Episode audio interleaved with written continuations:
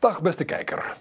Vraag aan een Belg voor welke producten België bekend staat en je krijgt als antwoord bier, chocolade en de wielerkoers. Weinigen zullen antwoorden geneesmiddelen, maar ons land is wel degelijk een belangrijke speler in de farmaceutische industrie. Vandaag is de baas van zo'n farmabedrijf in België te gast in Trendstalk. Paul Stoffels is CEO van Galapagos in Mechelen en behoorde tot voor kort tot het topmanagement van Johnson Johnson, een van de grootste farmaceutische bedrijven ter wereld.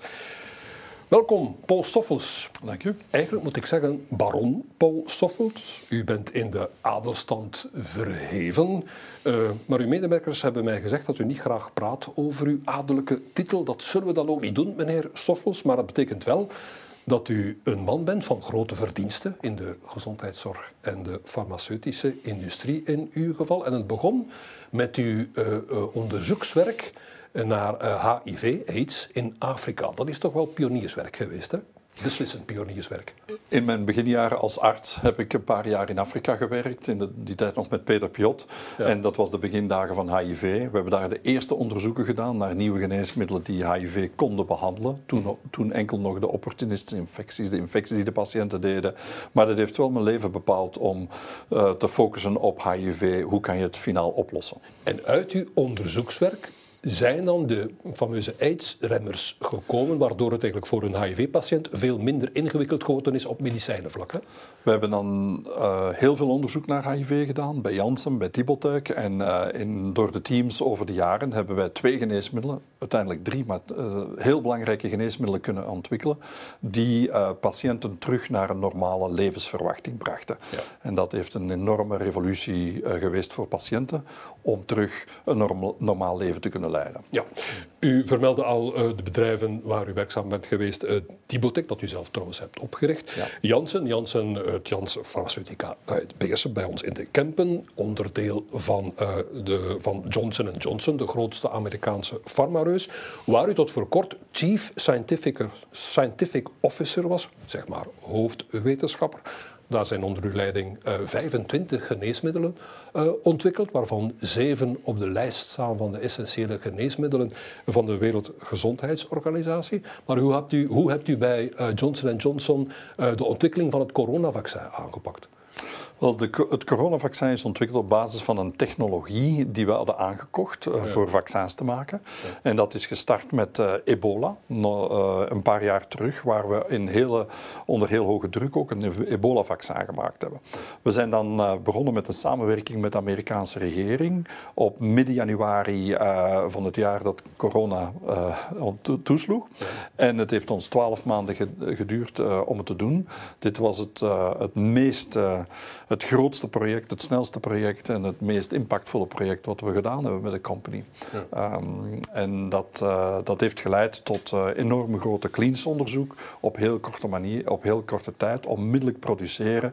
En op twaalf maanden hadden we het vaccin ontwikkeld, zowel als de productie klaar en hebben we het kunnen verdelen. Ja, nu, uh, Johnson Johnson gebruikte een andere techniek. Uh, uh, voor de ontwikkeling van het coronavaccin, of voor het vaccin tegen corona. Uh, een techniek die verschilt van uw collega-farmabedrijven. dat vaccin van Johnson Johnson is daar wat, daardoor wat in de hoek gedrumd geweest. Is dat nog altijd zo? Heeft het nog een kans, dat vaccin? Wel, het vaccin wordt nog altijd gebruikt. En ja. voornamelijk ook in ontwikkelingslanden. Maar het had een heel zeldzaam side effect. wat het, uiteindelijk het vaccin minder aantrekkelijk heeft gemaakt. En het heeft ook, was moeilijker te produceren. En was daardoor met vertraging ter beschikking. Maar uiteindelijk heeft het een enorm impact gemaakt voor honderden miljoenen mensen in de wereld. En uh, ja, het, uh, het is er nog altijd en hopelijk hebben we het niet meer nodig. Ja. Mm -hmm. Nu, meneer Stoffels, ik kom nog altijd mensen tegen die mij zeggen: ik ben niet tegen vaccins, ik ben gevaccineerd tegen allerlei ziektes, gele koorts, hepatitis, noem maar op. Maar ik vertrouw het coronavaccin niet, omdat het nog niet lang genoeg bestaat. Dus ze kunnen onmogelijk weten of het coronavaccin op lange termijn al dan niet schadelijke effecten uh, zal hebben. Zegt u als wetenschapper met de hand op het hart, de coronavaccins zijn veilig? Ik zeg dat de coronavaccins veilig zijn.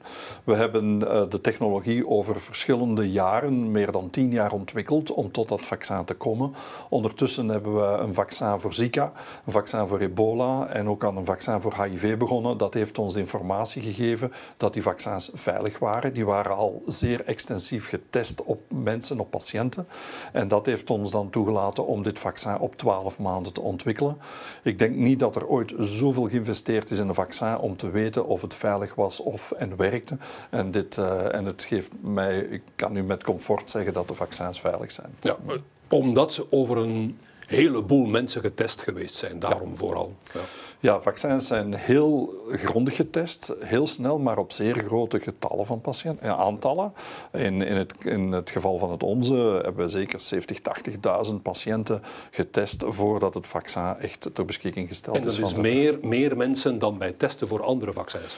Ja, de, de kennis is de laatste 20 jaar in vaccins is zo toegenomen, maar ook uh, de preklinische testen waar we, waar we testen bij dieren of, of het veilig is en bij mensen zijn zo meer uh, zijn, zijn zo meer informatief vandaag dat we zeker wisten dat wat we deden uh, veilig was. Hoe staat u tegenover de patentenkwestie? Hadden farmabedrijven de patenten op de coronavaccins moeten vrijgeven om die ja, productie en verspreiding van die vaccins ook in de armere landen te bespoedigen? In ons geval hebben de patenten geen enkel invloed gehad op de, op de snelheid van ter beschikkingstelling. Uh, met de teams van Janssen hebben wij toen een fabriek gezet in, in, of geactiveerd in Zuid-Afrika, één in India. En dat is snel gegaan. Dat, dat is zeer snel, binnen de twaalf maanden. Ja. En we hebben het ook niet voor profit gedaan. We hebben het uh, zonder profit aan kost geleverd overal ter wereld. En het met, met, met of zonder patenten, het had geen enkel verschil gemaakt voor, uh, omdat wij de technologie moesten overdragen en dat neemt tijd. Ja, het, is niet, het was niet de intellectual property, het uh, intellectuele eigendom, maar het was de kennis om ze te maken en ze om te ontwikkelen. Die moest worden overgedragen worden en dat... Dat, dat uh, neemt tijd. Dat neemt tijd. Ja, ja, en als we nog eens een pandemie hebben met een andere virus, zullen we opnieuw hetzelfde verhaal krijgen. Wel, de, technologie, de technologieën zullen veel verder ontwikkeld zijn. De fabrieken zijn er nu om vaccins op grote schaal te maken. Dus ik heb er alle vertrouwen in. Dat het beter zal zijn dan. Dat beter zal zijn, ja. veel sneller.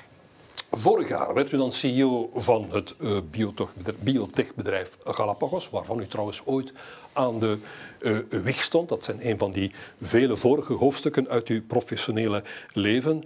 Uh, meneer Stoffels, het enige geneesmiddel dat Galapagos tot nog toe op de markt heeft is Jyseleca. Dat is een middel tegen um, uh, reuma en uh, ulceratieve colitis, dat is een ja. darmziekte. Is toegelaten geweest op de Europese markt, op de Japanse markt, maar niet op de Amerikaanse markt. Dat was toch wel een tegenslag. En onlangs was er nu een nieuwe tegenslag. Jyseleca, de hoop was dat het ging werken tegen de ziekte van Crohn, maar het werd onvoldoende tegen de ziekte van Crohn had normaal gezien dat de verkoop van Jyseleca moeten opkrikken. Dat zal nu niet gebeuren. We mogen toch zeggen, Galapagos heeft een tijd van tegenslagen achter de rug. Hè? Ja, we hebben een aantal tegenslagen gehad met de geneesmiddelen uh, die, uh, die ontwikkeld geweest zijn. Uh, dat is niet abnormaal in onze industrie. Ja. Je moet risico nemen om geneesmiddelen te ontwikkelen. Maar het is ook daarom dat de, de Raad van Bestuur van, van Galapagos mij gevraagd heeft om de leiding te nemen nadat uh, Onno van der Stolpen op pensioen gegaan is, om uh, het op een nieuwe manier op te bouwen. Mm -hmm. En daar zijn we nu mee bezig. Uh, Galapagos heeft heel veel sterke mensen met heel veel ervaring, die we nu zowel op immunologie als op onco oncologie inzetten en hopen op heel korte termijn een nieuwe portfolio te bouwen. U hebt toch 200 banen moeten schrappen, zowel in België als in de vestiging Nederland, Frankrijk en Zwitserland. Maar u zegt wel dat er nieuwe banen bijkomen. Hoeveel dan? Ja, we, zijn, we hebben een nieuwe tak gestart, de, de, de, oncologie, maar ook CAR-T, dus de celtherapie. En daar hebben we nieuwe mensen voor nodig. Celtherapie tegen kanker? Tegen kanker, ja. ja. Uh, dus we hebben dit jaar al minstens 40 mensen aangeworven terug in oncologie en celtherapie. Ja. En daar gaan er nog vele bij komen. Dus we groeien terug. Na, na een reset zijn we nu terug aan het groeien in personeel. Ja. Nu, u hebt het al gezegd, oncologie uh, hebt u toegevoegd uh, aan het therapeutisch actieterrein van Galapagos. Wat moeten we daar, hoe snel zal dat nu nieuwe medicijnen opleveren? Wat mogen we daar verwachten? We hebben dus een snelle start genomen met uh, Cellpoint te kopen en Abound, twee, een, twee kleine companies. Dat zijn twee overnames, al in uh, mei, juni vorig jaar. Op het vlak van die kankertherapie? Op het gebied van gepersonaliseerde kankertherapie. Ja, ja. Uh, daar zijn we onmiddellijk klinisch onderzoek mee gestart. Dus dat wordt vandaag in, in drie landen, in zes hospitalen, getest op patiënten. En we hebben al de eerste resultaten gepubliceerd, uh, in, uh, van eerste goede resultaten gepubliceerd in patiënten met hematologische tumoren. Ja, ja, Dus een therapie zegt personaliseerde, uh, uh, een personaliseerde kankertherapie werkt blijkbaar via de genetische manipulatie van witte bloedcellen van de uh, patiënt. Maar er zijn ook nog andere farmabedrijven die zich focussen op die techniek. Hoe zal Galapagos het verschil kunnen maken? Zal u daar de concurrentie kunnen winnen? Wel, de, die technologie is eigenlijk een spectaculaire innovatie waar je de cellen van de patiënt, de witte bloedcellen, neemt en die specifiek een, een, een target, je zet, je zet, daar een target op voor de specifieke tumor die de patiënt heeft. Mm -hmm. Nu, normaal, uh, zo'n zo'n behandeling van die cellen gebeurt in een labo buiten het hospitaal. En ja. vandaag worden die cellen opgestuurd van het hospitaal naar de farmaceutische company, worden behandeld en worden teruggestuurd. Dat vraagt veel tijd. Dat vraagt tijd en dat is een heel complex proces. Wat wij nu doen, is wij hebben een, een, on, een toestel ontwikkeld, Cellpoint heeft dat toestel ontwikkeld, wat wij overgenomen hebben, wat in het hospitaal kan staan en waar die cellen lokaal in het hospitaal in worden geproduceerd. Ja. En dat verkort de tijd naar zeven dagen. Mm -hmm. Dat laat toe om patiënten die zeer ernstig ziek zijn, toch nog die zeer uh, door vergevorderde of zeer doorgedreven uh, nieuwe kankertherapie te, te krijgen. Ja. En die klinische studies zijn nu bezig in de hospitalen, in lymfoma's en bloedkanker. En daarvan verwacht u dat het uh, aan Galapagos een concurrentieel voordeel zal geven? Absoluut. We gaan een, een andere type patiënten kunnen behandelen, maar ook veel vlugger en lokaal in de hospitalen op wereldschaal. Ja. Wanneer denkt u, dit is nu nog een klinische studie, wanneer zal dit nu echt op de markt komen? Wij hebben een planning om dit in 627 uh, in te dienen bij de autoriteiten en hopelijk voor 28 zeker op de markt te hebben. Ja. Nu, in trends van eind maart, zei uw financiële directeur, dat er 4,1 miljard euro aan cash en kortlopende beleggingen stond op de balans van Galapagos. Dat geld zal gebruikt worden dus voor overnames, uh, veronderstel ik, of ook voor overnames van ontwikkelingsprogramma's uh, van andere farmabedrijven. Moet ik dat zo verstaan? Correct, ja. We hebben 4,1 miljard dollar op de uh, euro's uh, excuus, op de rekening staan. Mm -hmm. uh, dat laat ons toe om toch vijf, zes, zeven jaar door te doen. We hebben de kosten van de organisatie in het afgelopen jaar naar beneden gebracht met 100 miljoen euro. Dus, dus dat geeft ons nu de mogelijkheid om toch uh, de volgende jaren te investeren in heel goede klinische ontwikkeling en hopelijk bij uh, tegen 28 verschillende geneesmiddelen te brengen. Ja. Dus dat geld wordt ook gebruikt voor de financiering van de lopende onderzoeken. Correct. Ja, ja. In die zin uh, moeten we die 4,1 miljard een beetje relativeren, omdat ze zowel zullen gebruikt worden voor overnames, maar ook voor financiering van lopende onderzoeken. Hoeveel miljoen euro gaat er dit jaar bijvoorbeeld naar de financiering van lopende onderzoeken? Uh, dat, is, dat gaat 400 miljoen zijn. Ja, de investeringen uh, zijn, zijn, zitten niet in diezelfde rekeningen. Dat zijn, uh, we hebben dus Cellpoint overgenomen voor ongeveer 100 miljoen vorig jaar. Mm -hmm. Wij gaan geen dramatisch grote overnames doen. Wij gaan zeer selectieve overnames doen van kleinere bedrijven of licenties op technologieën die ons zullen toelaten om zowel de technologie binnen te brengen als de investering te betalen om het te ontwikkelen. Ja, het zullen wel overwogen uh, overnames zijn. Ja. Ik mag daaruit ook concluderen dat Galapagos niet binnen afzienbare tijd vers geld zal moeten ophalen. Nee, dat is niet de bedoeling. Uh, dat is niet nodig. Dus we gaan uh, nog verschillende jaren zonder geld op te halen verder kunnen werken. ja.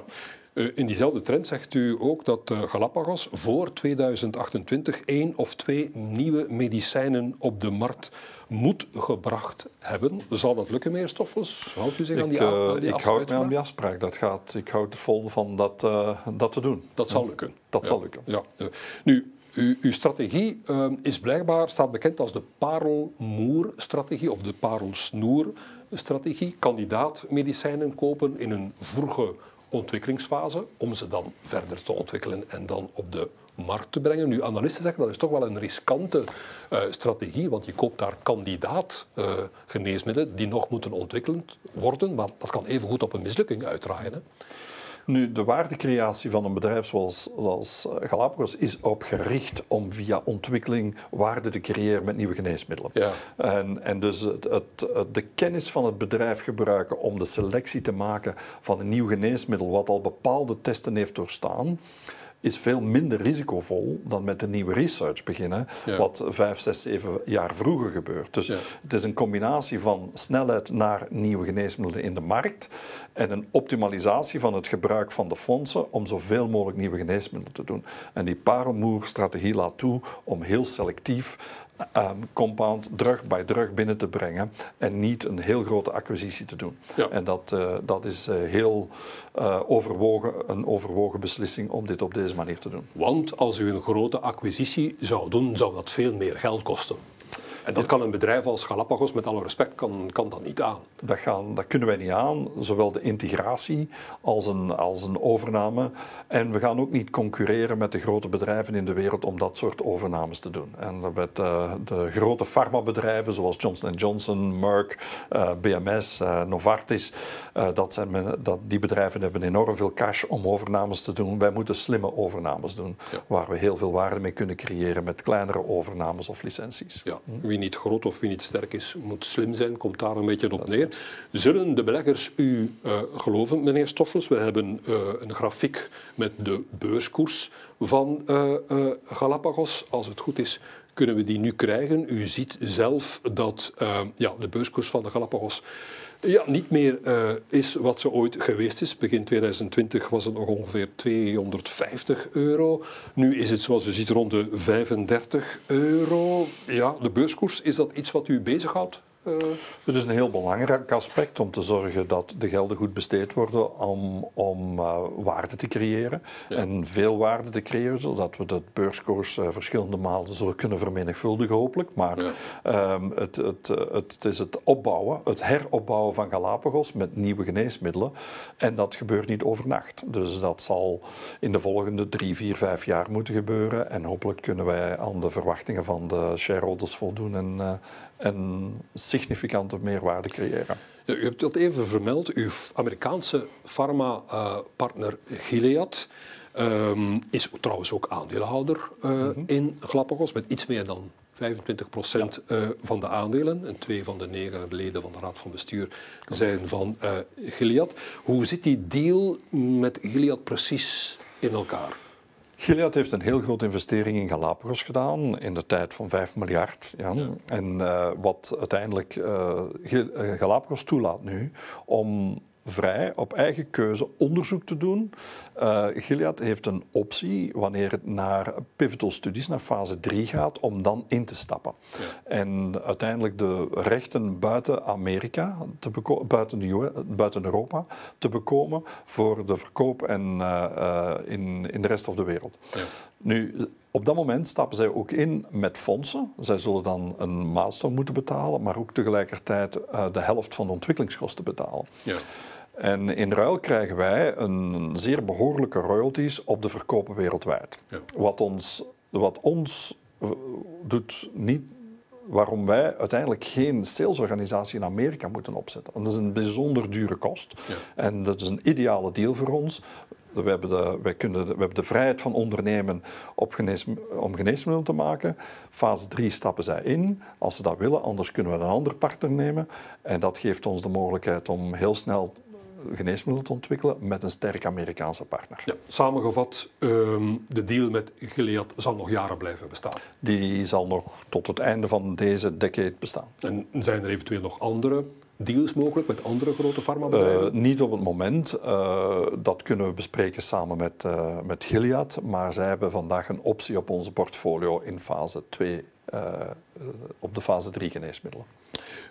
Om dit hoofdstukje Galapagos um, af te sluiten, uh, meneer Stoffels. Vorig jaar omzet Galapagos goed voor een half miljard euro. Nettoverlies kwam uit op 218 miljoen euro. In welke richting zal het in 2023 gaan? Daar kan ik vandaag geen commentaar op geven, omdat we volgende week onze kwartaalresultaten doen. Dus ik ga geen financiële voorspellingen geven op dit moment. Daar hebben we alle begrip voor, meneer Stoffels. Nu, u had een topfunctie bij uh, de Amerikaanse farmareus Johnson Johnson. Dat is een bedrijf, geloof ik, van 140.000 mensen, als ik mij niet vergis. Dat is dus een zeer groot bedrijf. Waarom laat een mens een zo'n functie dan los? Waarom hebt u dat gedaan? Wel, ik heb uh, eh, 30 jaar bijzonder actief geweest op wereldwijd vlak. Uh, heel veel gereisd. Uh, we, ik, mijn vrouw, wij woonden halftijds tot zelfs meer dan halftijds in de Verenigde Staten. Ja. wij reisden heel de wereld af voor mijn functie. En onze kinderen wonen in België, onze kleinkinderen wonen in België. Op een bepaald moment moet je terug in Europa functioneren. Ja. Omdat de jetlags en de reizen te veel worden. ik werd 60.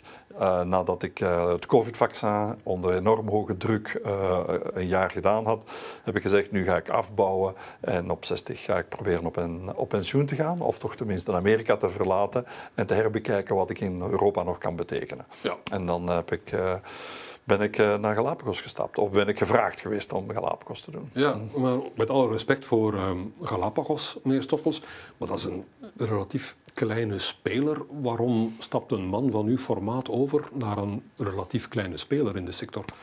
Ja, ik zocht een opportuniteit om samen met een fantastisch team opnieuw geneesmiddelen te ontwikkelen op een kleiner, op een, in een kleiner bedrijf. Ik heb heel mijn leven opgebouwd uh, op basis van geneesmiddel per geneesmiddel ontwikkeld. Dat, heeft, uh, dat brengt het tot 25. En ik, heb, uh, ik had de, de, bedoeling om toch nog een paar nieuwe geneesmiddelen te ontwikkelen in mijn leven. Samen met een team hier in België, in Europa, want we zitten in Zwitserland, Frankrijk, Nederland, België. samen met een team in Europa om een uh, stevige basis voor de toekomst van een Europees farmabedrijf te leggen. En dus uh, dat was mijn finale missie in het leven van ik ga toch nog een, een poging doen om uh, Galapagos recht te zetten en een basis te geven voor de toekomst. Ja, omdat u eigenlijk, u bent een man meer van het terrein. u, u wil de, de band met de actie op het terrein blijven houden. Ontwikkelen van nieuwe geneesmiddelen in dit geval. Juist, de fascinatie van het omzetten van wetenschap in geneesmiddelen. Dat is mijn hele leven geweest, van HIV in het begin tot nu kan, kan kankertherapie maken met nieuwe celtherapie. Dus het, uh, het, het uh, omzetten van nieuwe wetenschap in geneesmiddelen is mijn uh, expertise. Ja, want eerlijk gezegd, meneer Stoffels, ik had u eigenlijk eerder gezien aan het hoofd van een supranationale organisatie. En daarbij heb ik vooral dan de Wereldgezondheidsorganisatie voor ogen. Maar dat ziet u niet zitten? Wel, ik, uh, ik heb dat wel eens overwogen, maar dan kom je terug in een zeer grote internationale organisatie met heel veel politiek terecht. En dat is nu echt niet mijn kracht om, uh, om, om politieke zaken te regelen. Ik ben meer de man van de actie die uh, uiteindelijk teams bij elkaar brengt om geneesmiddelen te maken. Ja, u, u bent geen man van de politiek. Is misschien ook daarom dat u ja, ook niet aan het hoofd zou willen komen van een groep van Johnson Johnson, een enorm bedrijf, en het CEO van zo'n bedrijf, dat is misschien ook wel meer een politicus dan, dan een CEO. Ja, je wil, dat moet je willen doen. Hè. En, en, zeker in een Amerikaanse omgeving, waar dat uh, Johnson Johnson is het grootste farmabedrijf, het grootste healthcarebedrijf in de wereld. Ja. Uh, toen 500 biljoen market cap, uh, 140.000 mensen, enorme investeringen. Het geeft enorme mogelijkheden. Hè. Ik had een budget van meer dan 12 miljard dollar per jaar voor onderzoek en ontwikkeling. Ja. Maar het, het verkopen, het, de politieke zaken rond, rond geneesmiddelen reimbursement is niet mijn kracht. En ik had ook niet echt uh, zin om op Amerikaans niveau een, een, CEO te worden. Dat was echt niet uh, aan mij ja. besteed. Reimbursement, u bedoelt dat een CEO van zo'n farmabedrijf, die moet dan onderhandelen met de overheid over de terugbetaling van de medicijnen ja. en zo. En dat is iets wat u helemaal niet ligt? Dat, uh, dat is niet mijn passie. Ik uh, probeer levens te redden door wetenschap om te zetten in geneesmiddelen. En ik denk dat dat heel goed gelukt is over de jaren. En dat is uiteindelijk de, de outcome waar je, waar je op het einde van je carrière naar terugkijkt. Van wat verschil heb ik echt gemaakt in de wereld. En dat is een paar... Uh, honderdduizenden levens gered en miljoenen levens, uh, mensen, kwaliteit van leven gegeven aan mensen overal ter wereld. En dat is mijn uh, missie geweest en ik denk dat ik daar wel in geslaagd ben. Bij Johnson Johnson, ik zei het al, vijf, zijn onder uw leiding 25 geneesmiddelen ontwikkeld geweest. Wat, wat, wat was volgens u het belangrijkste? Waar hebt u de beste herinnering? Waar bent u het meest fier op? Ik ben om te beginnen het meest fier op de HIV-geneesmiddelen, die uiteindelijk uh, een hele transformatie hebben gegeven bij HIV-patiënten naar een normale levensverwachting. Ja. Ik ben ook heel fier dat we bijvoorbeeld een ebola-vaccin gemaakt hebben. Uh, we hebben gevaccineerd in Congo, in Rwanda, in Sierra Leone. Eerst in, in studies, nadien uh, nu op zeer grote schaal om mensen te beschermen. We hebben een nieuwe geneesmiddel gemaakt voor tuberculose, wat uiteindelijk het, het multidrugresistent TB-probleem heeft opgelost in de wereld, of is aan het oplossen in de wereld. Dus ik heb heel breed bezig geweest tussen infectieziekten, mentale gezondheidszorg, maar ook uh, tumoren, canceronderzoek en nog vele andere gebieden. En uh, dat is heel fascinerend. En dan het andere wat heel fascinerend is om, om te zorgen dat je mensen opleidt, mensen aanstuurt, teams kunt vormen en de volgende generatie kunt op, opstarten om, om hetzelfde te doen wat, wat, uh, wat je zelf geleerd hebt in het leven. En dat was ook een belangrijke missie voor mij om te zorgen dat er uh, het, het geneesmiddelenonderzoek verder werd gezet. En, dat, u zegt het zelf, meneer u bent 60. Hoeveel jaar wil u nog doorgaan? Toch nog wel een aantal jaren. Ik, uh, ik, voel me nog heel goed en ik heb er veel plezier in. Dus zolang dat dat uh, gecombineerd wordt, uh, de gezondheid en, en de zin in, in het, het, verder doen, zal ik niet stoppen. Maar, U bent blijkbaar een orgelspeler, meneer Stoffels. Ik heb heel mijn leven piano en orgel gespeeld. Ik heb heel veel diensten gedaan in de kerk uh, in mijn jonge jaren. Dat was mijn vakantiejob of mijn weekendjob. Ja. En uh, vandaar ben ik dat altijd blijven doen. En uh, ben ik daar gepassioneerd door klassieke muziek, barokmuziek en orgelmuziek. Ja. Maar u investeert blijkbaar ook in orgelproducenten of orgelbouwers. Hoe moet ik dat verstaan? Ik speel een rol in het, in het, in het het verzekeren dat de technologie, de kennis om klassieke orgels en voornamelijk de barokorgels eh, in stand te houden, dat die bewaard blijft. Oh, die dreigt verloren te gaan. Die dreigt verloren te gaan. Dat is een heel speciaal ambacht, dat is een heel speciale kennis. En ik uh, steun voornamelijk dus mensen die dat type werk doen via bepaalde firma's, maar anderzijds ook jonge organisten.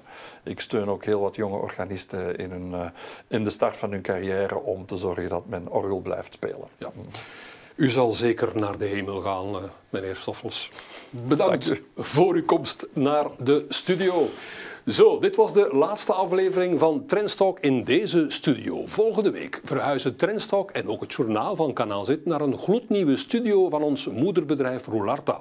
Meteen een goede aanleiding voor een interview met Xavier Boekaert, CEO van Roularta, in Trendstalk van volgend weekend. Hier collega Jan de Meulemeester zal het met onze CEO onder meer hebben over de audiovisuele en digitale plannen van Roularta. Wat mij betreft, ik wens je nog een prettig weekend. Thank you.